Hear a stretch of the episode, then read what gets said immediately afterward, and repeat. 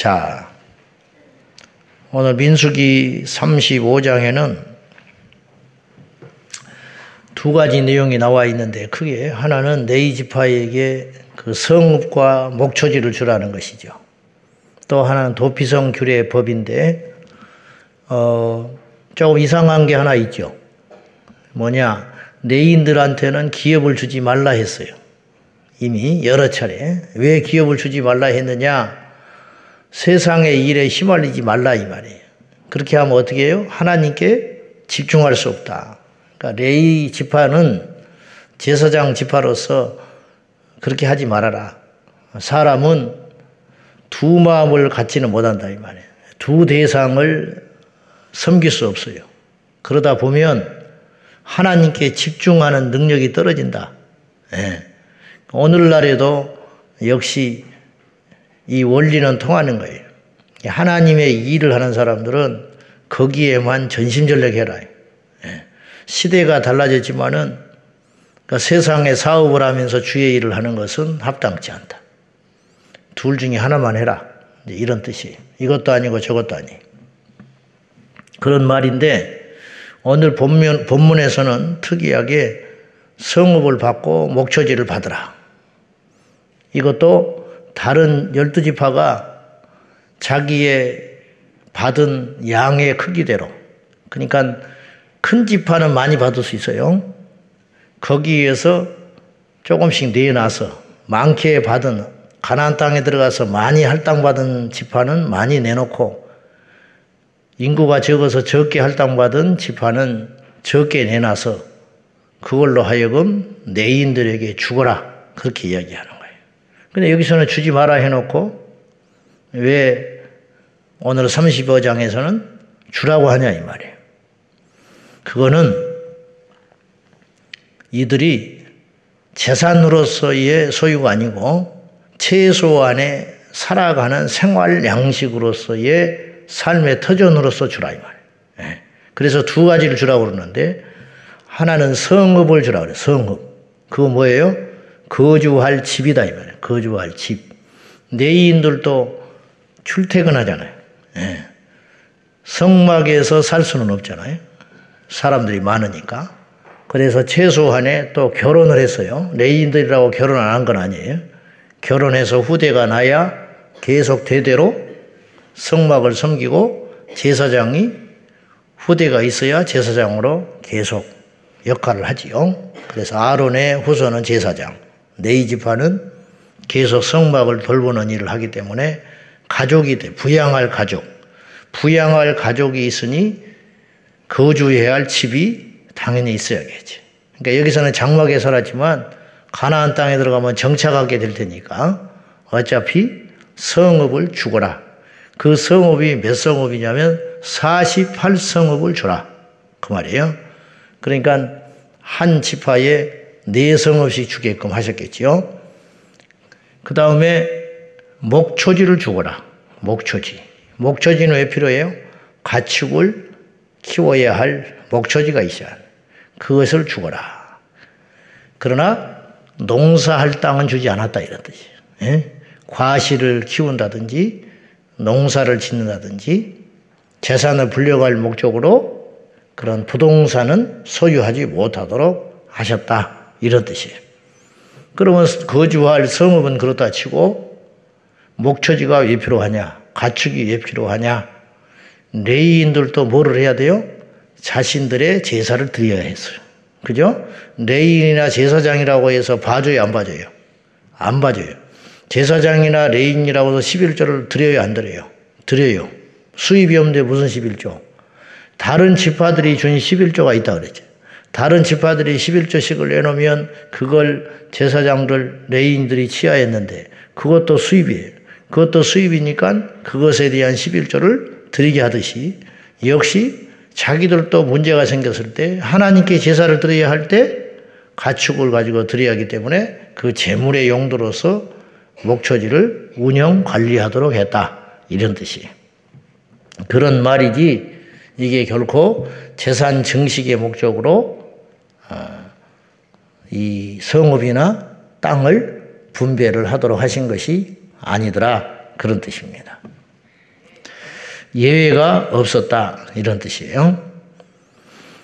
성경을 읽으면 읽을수록 우리가 지금 쭉 그러니까 어떤 사건은 둘째치고 사건 아브라함에게 예를 들면 본토 친척 아비 집을 떠나가라 이건 조금 음, 상식적으로 봤을 때 훗날에 메시아가 오는 통로로 쓰임 받는 그런 시점에 가면 이해가 되지만 그 전에 느닷없이 하나님께서 아브라함에게 너 짐 싸서 가거라 그렇게 말씀하신 것은 특별한 케이스다. 특별한 케이스.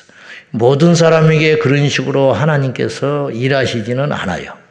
느닷없이 갑자기 무슨 일을 하고 있는데 하나님께서 그만둬.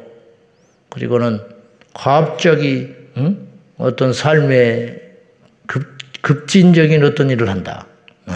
회사를 다니고 있는데 느닷없이 직장에서도 인정받고 또 주변에서 정리가 전혀 안 돼 있는데 느닷없이 아내하고 상의도 없이 기도한다고 하더니 하나님께서 갑자기 주의 종의 길을 가라고 그랬다.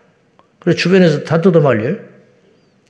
그리고 보면은 별로 이게 안 맞아요. 주의 종이 잘하고 못하고를 떠나서 이 사람하고 잘 안 어울려. 음. 왜냐? 그동안 주일 성수도 잘 안 했어. 음? 그리고 이 성품이 잘 안 맞아. 근데 느닷없이 주님이 자기를 불렀다는 거예요. 그거는 주님이 부른 게 아니고 자기가 뛰어드는 거예요. 그러면 이제 그때부터 인생이 고난이 시작되는 거예요. 저 자식이 고생하고 그래가지고 후대에 상처를 입고 그래가지고 자식이 교회를 안 다녀요. 그런 일이 생기면 왜냐 상처가 크거든. 은원도 없이 갑자기 또 뭐 그렇게 그 길을 간다 이거야. 그러면 이제 교회를 안 다니게 된 이유가 그 아버지의 무모한 결단 때문에 일어난 일인데 그 아버지는 또 새벽마다 기도하러 가가지고 자기 자식이 십자가라고 응. 서로 십자가야 서로 자식은 아버지가 십자가고 아버지는 자식이 십자가고 그래가지고 이제 그렇게 한 사람들이 있을 수 있죠. 주님은 꼭 그런 식으로만 일하시지 않는다. 그런 식으로 일하시는 것은 아주 어, 특별한 예외이고 우리가 성경에 이제 이 사건들 그리고 특별히 하나님의 명령과 가르침들 율법 이렇게 하거라 저렇게 하라 하는 말씀들을 이렇게 쭉 따라 읽어보면 발견되는 게 하나 특징이 있어요. 그게 뭐냐? 대단히 합리적이라는 거예요. 그 짐작하셨어요? 지금까지 읽으면서 아주 합리적이다. 예를 들면 슬로보아스의 딸들이 아들이 없이 슬로바시 죽은 거예요. 근데 재산을 남기고 죽었어. 근데 율법에 그걸 상속받고 아들이 이어받아서 가야 되는데 슬로바스의 딸들은 분명히 아버지의 재산이고 자기들도 자식인데 남자가 아니다는 이유로 아들이 아니라는 이유로 멀쩡하게 자기 대가 끊어져 버리게 되는 거예요. 즉 아버지의 이름으로 무엇을 할 수 있는 게 끊어져 버리게 됐다. 그래 모세에게 찾아오지요. 이거는 아니지 않냐. 우리가 뭐 여자로 태어나고 싶어서 태어난 것도 아니고 이걸 가지고 하나님께 여쭤요. 그랬더니 하나님이 예외의 조항을 둬서 그들에게 주라. 그리고 앞으로도 이런 일이 숱하게 일어날 수 있으니 이런 경우에는 그 딸들에게도 재산이 상속되게 하고 딸들도 없이 죽었다. 그러면 제일 가까운 가족이 기업을 이어받도록 하라. 이렇게 이제 이게 뭐예요? 합리적이라는 거예요. 갑자기 하나님이 그래 딸 딸은 안 돼. 그 재산은 전부 제사장의 성막으로 다 귀속시켜 이렇게 하시지 않았다 이 말이에요. 이렇게 하는 것이 굉장히 영적인 것 같잖아요. 하나님의 것이니까 그런 식으로 하지 않으신다. 일을 그렇듯이. 오늘 열두 지파에게도 땅을 이렇게 조금씩 조금씩 각출해 가지고 가나안 땅에 들어가면 땅을 받게 될 텐데 각출해서 네 지파에게 주라 할때도 받은 분량대로 내라 했다 일괄적으로 다 똑같이 내라 그렇게 하지 않았어요. 11조도 마찬가지라. 우리 하나님은 진리를 말씀하시는 분인데 진리라는 것은 분명히 몇 가지 특징이 있어야 돼요. 첫째로 진리는 도덕적이어야 되는 겁니다. 진리는 윤리 타당한 것이어야 해요. 이단이 왜 이단인 줄 알아요? 이단에는 윤리성이 형편없이 떨어져 버리는 거예요. 예, 이단. 막 부인들을 열어두고 살면서 그걸 감추고 산다든지 재산을 몰래 막 축적해가지고 해외에 도피시켜 놓고 성도들에게는 율법을 강요하고 껌팔아서 헌금을 강요시키면서 자기는 외국에 돌아다니면서 유흥을 즐기고 다닌다든지 술을 먹고 돌아다닌다든지 막 이런 거 있잖아요. 이것은 벌써 열매가 진리가 아닌 거예요. 그런 것이 나타나면 아무리 입에서 그렇단 소리 뭐 성경에 뭐 어? 사람들이 잘 해석하지도 않는 것 생각하지도 못한 것을 기괴하게 풀어가지고 와 그것도 진리가 아니요. 기독교 2000년 역사 가운데 보편적으로 풀이되어지는 성경적 상식이라는 게 있어요. 그리고 그리 풀 수 없는 난해한 구절들은 난해한 대로 놔두는 거예요. 그걸 억지로 풀면 어떻게 돼요? 그것이 멸망의 길로 간다고 베드로가 사도가 분명히 경고했어요. 그러니까 여러분에게 누차 말하는데 마지막 때가 되면 거짓 선자들이 막 나타난다고 해요. 여기 있다 저기 있다 막 나타나지. 유튜브에 막 한때 막 나타나가지고 사람들을 미혹하는 역사들이 오늘날 수없이 일어나고 있어요. 많은 사람들이 그를 쫓는다고 진리가 아니에요. 알겠지요? 진리라는 건 그런 게 아니에요. 진리는 말로서 증명되는 게 아니고 진리는 삶으로 증명되는 거예요. 근데 그걸 알 길이 없잖아. 같이 한 교회를 섬기면 좀 지나다 보면 분별이 되는 거예요. 아, 이 사람이 꼭이 아니구나. 예, 신학을 했고 멀쩡하게 생겼는데 삶은 이것이 아니구나. 그리고 실망을 하고 분별이 되는데 유튜브로 맨날 듣고 이 사람이 어떻게 사는지 결혼은 했는지 자식 관계 관계는 어떤지 자기 형제들 관계 속에서 사기꾼은 아닌지 과거의 행실은 어떠했는지 전과자인지 뭔지 어떻게 신학을 했는지 아는지 요새 신학도 하지 않으면서 뭐 어쩐다 하면서 능력 행하고 다니는 사람도 있고 응? 신학이 다냐 그렇게 말하지 말고 그건 최소한의 기준인 거예요. 최소한의 기준. 그러니까 신학을 했다고 종은 아니겠지요. 그러나 그것마저도 안 해놓고 그것이 다냐 이렇게 주장하는 사람들인데 이만희는 신학을 안 한 사람이라니까. 그 사람은 설교를 하면 안 되는 사람인 거예요. 네? 그 최소한의 양식인 거예요. 그 사람은 무학자야. 그 사람은 유재열이라고 하는 이단에 빠진 사람한테 가서 성경 공부하다가 악한 영이 쑥 들어가가지고 저렇게 지금 사단의 도구로 쓰임받고 있는 거예요. 안상홍도 마찬가지야. 전도관에 다 우리나라의 이단은 몇 개 안 돼. 통일교 전도관에서 정명석이도 그 아류 중에 하나인 거예요. 그 사람이 신학을 했어요? 뭐를 했어요? 아무것도 아니에요. 사람은 마귀가 쓰임 받으면 무슨 짓인지 알 수 있어요. 손을 얹어서 병이 났다고 해서 그 사람이 참 선지자가 아니라니까요. 그 안에 말씀이 있어야 참인 거예요. 병 고치는 것은 사단이 이용해서 누구든지 할 수 있는 일이에요. 그러나 진리는 사단이 흉내내지 못하는 거예요. 그 진리는 도덕적이어야 한다. 두 번째는 진리라고 하는 것은 상식적이어야 한다. 보편타당한 상식. 갑자기 너는 멀쩡하긴데 너집 나와라. 예. 이단에 빠져서 집 나와버리잖아요. 오늘 정상적인 교회에서 어떤 신앙생활을 하는데 열심히 하는 것까지는 좋으나 열심히 한다는 이유로 멀쩡한 직장 생활을 나오게 한다든지 학업을 중단시킨다든지 믿지 않는 부모라고 해서 불순종하고 거슬려 가지고 느닷없이 엉뚱한 순종하지 아니하고 부모에게 상의도 하지 아니하고 학업을 포기한다든지 직장 생활을 그만둔다든지 뭐 느닷없이 외국을 간다고 한다든지 그런 일을 하는 것은 절대로 열매가 좋게 나타나는 것이 아니다 이런 말이에요. 그건 진리의 열매들이 절대 아닌 거예요. 그건 악한 영의 열매라는 것을 아셔야 돼요.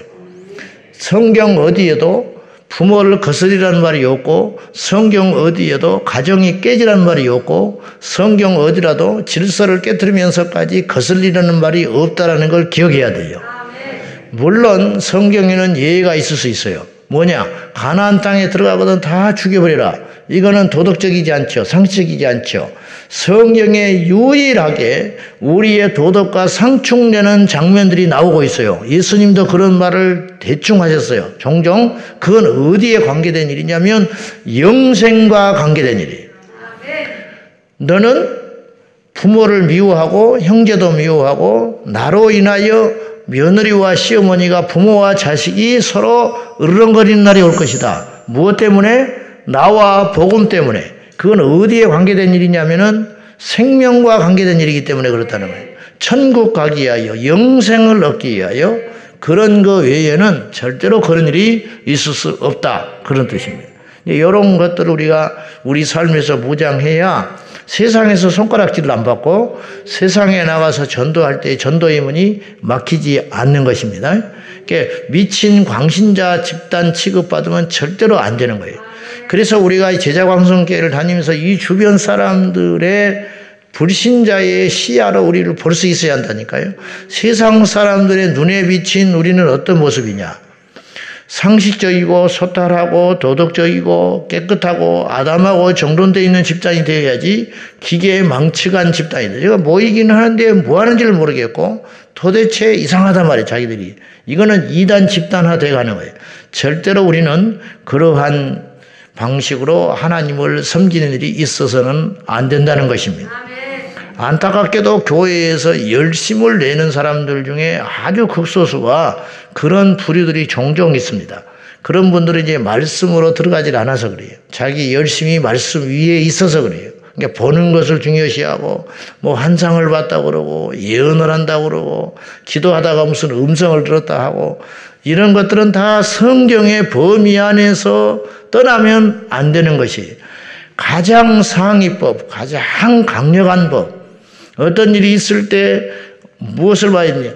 판사든 뭐 검사든 변호사든 일반 국민이든 뭘 봐야 되냐? 헌법을 봐야 되는 헌법. 아무리 자기가 옳은 것 같고 이것이 세상이 뒤집어진다. 헌법을 바꾸기 전에는 헌법을 따라가요. 판사가 어떤 걸 재판할 적에 헌법이 없는 거라면 그 사람은 위법한 판사가 되는 거예요. 없으면 그것은 다시 원초적으로 돌아가서 어떤 걸 결정해야 되는 것이 제멋대로 결정을 하면 안 된다 이런 뜻이에요. 이해되시죠? 자, 우리에게 법은 말씀인 것입니다. 말씀. 사람하고 대화한 것이 맞겠소. 기록으로 남긴 것이 정확하겠소. 대화하고 헤어져서 1년 후에 그것이 이 사람은 이렇게 생각하고 이 사람은 저렇게 생각하는. 그러니까 그것은 두 번째다 이 말이에요. 두 번째. 도피성을 이제 두라고 하셨는데 도피성이 몇 개예요? 여섯 개. 여섯 개 도피성을 두는데 이미 두 집합 하는 가나안 땅에 들어가요, 안 들어가요? 안 들어가고 요단 동편에 머물도록 하나님이 허락하셨어요. 재산이 너무 많아져서 그러니까 네이 지파에게 48성을 주되 그 중에 여섯 개는 도피성 몫으로 하는 거예요. 그러니까 실제로 몇 개만 소유하냐면 42개만 소유하게 하신 거예요.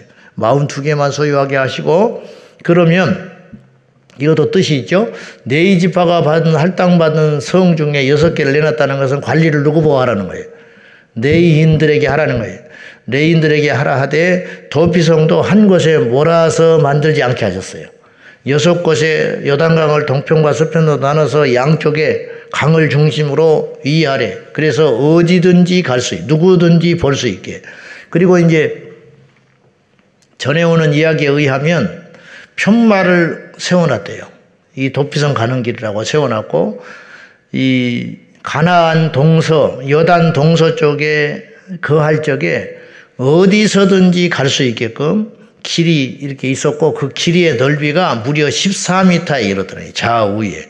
그러니까 도피성에 이르는 길은 결코 어려운 길이 아니었어요. 문제는 도피성은 누가 들어가느냐? 부지 중에 죄를 지은 자가 가는 거예요. 부지 중에 실수로 죄를 지은 자. 그래서 예를 성경은 들어요. 무기를 지니고 있다가 몇 날 며칠을 계획하고 있다가 사람을 때려 죽이면 그건 살인자가 되는 거예요. 이 사람은 살려두면 안 돼요. 그런데 두 사람이 나무를 하러 갔다가 형제 간에 혹은 이웃 간에 나무를 하러 갔다가 서로 대화를 하면서 좋게 대화를 하면서 나무질을 하다가 이게 도끼를 휘둘렀는데 도끼 날이 빠져버렸어요. 빠져가지고 해피를 가서 그 사람을 때려가지고 죽였다. 그건 죽일 의도가 없었잖아. 그때는 어떡하냐. 그 즉시 도망해라. 근데 왜 이 사람이 그러면 자수하면 되지 않냐. 살인을 했기 때문에 죽은 자의 자손이 피해 보복을 하게끔 되어 있어요. 그러니까 이 사람은 그냥 있으면 알지만 죽게 되는 거예요. 그렇기 때문에 어떻게 하냐. 일단 그 자리를 피하여 도피성으로 도망하거라. 그러면 그가 살리라. 그러니까 사, 살인자는 살 수 없어요. 도피성에 갈 자격이 없어요. 살인자가 도피성에 피하면 죽어요. 그러나 부지 중에 실수로 살인한 이건 예의에 불과한데 그런 경우를 위해서 도피성을 만들었다. 이것도 진리의 합리성이라는 거예요. 진리의 합리성. 억울하지 않습니까? 억울하지만 피해를 당한 사람도 있잖아요. 그러니까 이거 두 개를 해결해 주는 거예요. 이 도피성은 예수 그리스도를 상징하는 것이에요. 주일날 제가 이렇게 분주하게 이렇게 사람들이 많으니까 주일날은 올라가는데 느닷없이 한 집사님이 저를 붙잡고 어, 제가 잠깐 질문을 할 게 있대요. 뭡니까? 그랬더니 죄와 악이 어떤 차이가 있습니까? 그래.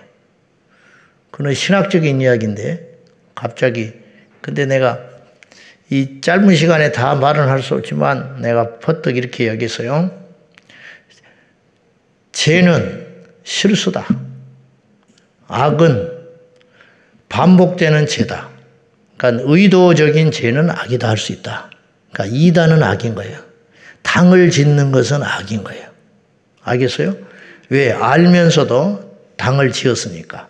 그래서 당을 짓는 것은 하나님이 허락지 않아요. 그러니까 도피성에 갈 자는 죄인이 가는 거예요. 악인이 가는 게 아니고. 왜 아담과 하와를 비롯한 인간에게는 하나님이 용서의 길을 주시고 마귀에는 용서의 길을 주지 않았는지 아시죠? 마귀는 처음부터 범죄함이라. 어, 요한 1서에 그렇게 표현을 했어요. 처음부터 범죄였다는 건 뭐냐면 의도적인 죄를 진 거다. 의도적인 악이다. 그러니까 하나님께서 마귀에게는 용서의 길을 주지 않아요. 그러나 인간은 넘어진 자야. 실족했기 때문에 하나님께서 의롭고 산 길을 허락해 주신 것이다. 이런 뜻이에요. 그러니까 죄와 악은 구분해야 됩니다. 우리가 하나님 앞에 의롭게 사는 게 제일 중요하지만 우리가 부족하잖아요. 저도 죄인이고 여러분도 다 죄에 아직 원죄 가운 원죄는 해결됐지만 우리가 죄인이기 때문에 그래서 이 죄에서 장담할 수 있는 자는 아무도 없어요. 그래서 죄를 지었을 때 하나님이 회개의 길을 열어주셨지만 반복되는 죄, 알고도 짓는 죄, 그거는 악으로 가는 것이기 때문에 이거는 성령을 거스리는 죄가 되는 거예요. 그러니까 그러므로 알고도 짓는 죄는 정도가 다른 것이다 이런 뜻이에요. 그래서 그런 면에 있어서 우리가 주의해야 되고 도피성에 가는 자는 죄인이 가는 것이지 악인이 가는 것이 아니다 이런 말이에요. 그러면 들어간 자는 언제 해방되느냐? 여기 기가 막힌 하나님의 메커니즘이 있어요. 그건 뭐냐? 제사장이 죽으면 해방이 돼.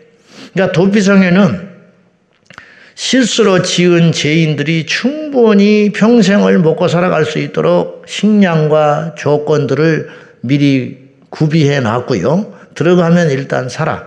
사는데 이 사람이 지겹다. 밖에 생활도 좀 돌아봐야겠다. 나와서 죽으면 죽는 거야. 그래서 도피성의 주변은 피해 보복자들이 으르렁거리고 돌아다녔어요.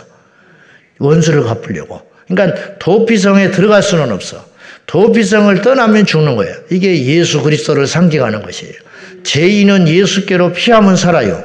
그러니까 예수 떠나면 사단의 밥이 돼서 죽는다니까요. 하나님이 지켜주지 않아요. 그런데 언제 해방되느냐? 제사장이 오늘 본문에 있어요. 읽어보시면은 그 해에 제사장이 죽으면 해방되는 거예요. 그러니까 내가 죄를 지었을 때 해에 제사장이 있을 거 아니에요. 그 제사장이 수명이 다해서 죽었다. 그러면 그때 집으로 돌아갈 수 있도록 하셨다. 이게 뭘 예표하는 것이냐? 예수님의 십자가의 사건을 예표하는 것이. 그러니까 이 사람은 도피성에 피해가지고 오매분랑 뭘 기다려요? 제사장이 죽기를 기다리고 있는 거예요. 제사장이 죽는 게 이 사람에게는 해방의 날이고 복음이라는 거예요. 예수님이 죽음이 인류에게는 복음이 된 거라는 거예요.